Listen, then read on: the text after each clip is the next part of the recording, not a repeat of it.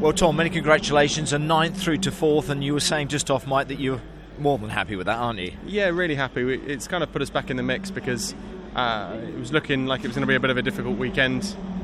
Being down in ninth, you're kind of in the melee of it all kicking off. Um, so, yeah, happy to get through to fourth. It, you know, it gets a little bit of ballast in the car, which is good because, you know, we, we um, the car feels really nice with ballast, with ballast in it. Yeah. So, kind of pleased to get that put back in. So, we'll be in good shape come race two.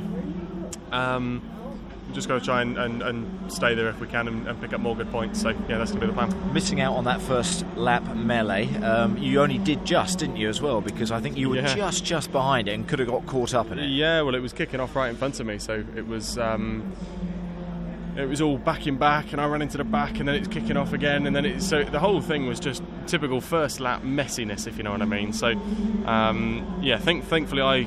avoided it, wasn't wasn't caught up in it, so I could I could kind of very easily just pick my way through when those guys went, which is very lucky for me really, because otherwise it made it quite difficult. But no, the car felt fantastic. Um, managed to pick the guys off towards the end. You know, managed to. By using your tyres wise, wisely, you yeah, were saying, just the wet tyres, because they go off quite quickly again in the front wheel drive. Yeah, car. just just trying to save them. You know, the wet tyres, you know, you know, only are, are quite a, a peaky tyre in the sense that they're very good over a couple of laps, but they're very difficult to get a long, a long. Long, you know, long bit of longevity out of. So uh, it's nice to have it come back to you, if you know what I mean. So save them at the start and see it all come back to you at the end. And I think that, you know, the last probably six or eight laps we were quickest car on circuit. So no, very pleased. Um, excited for race two now.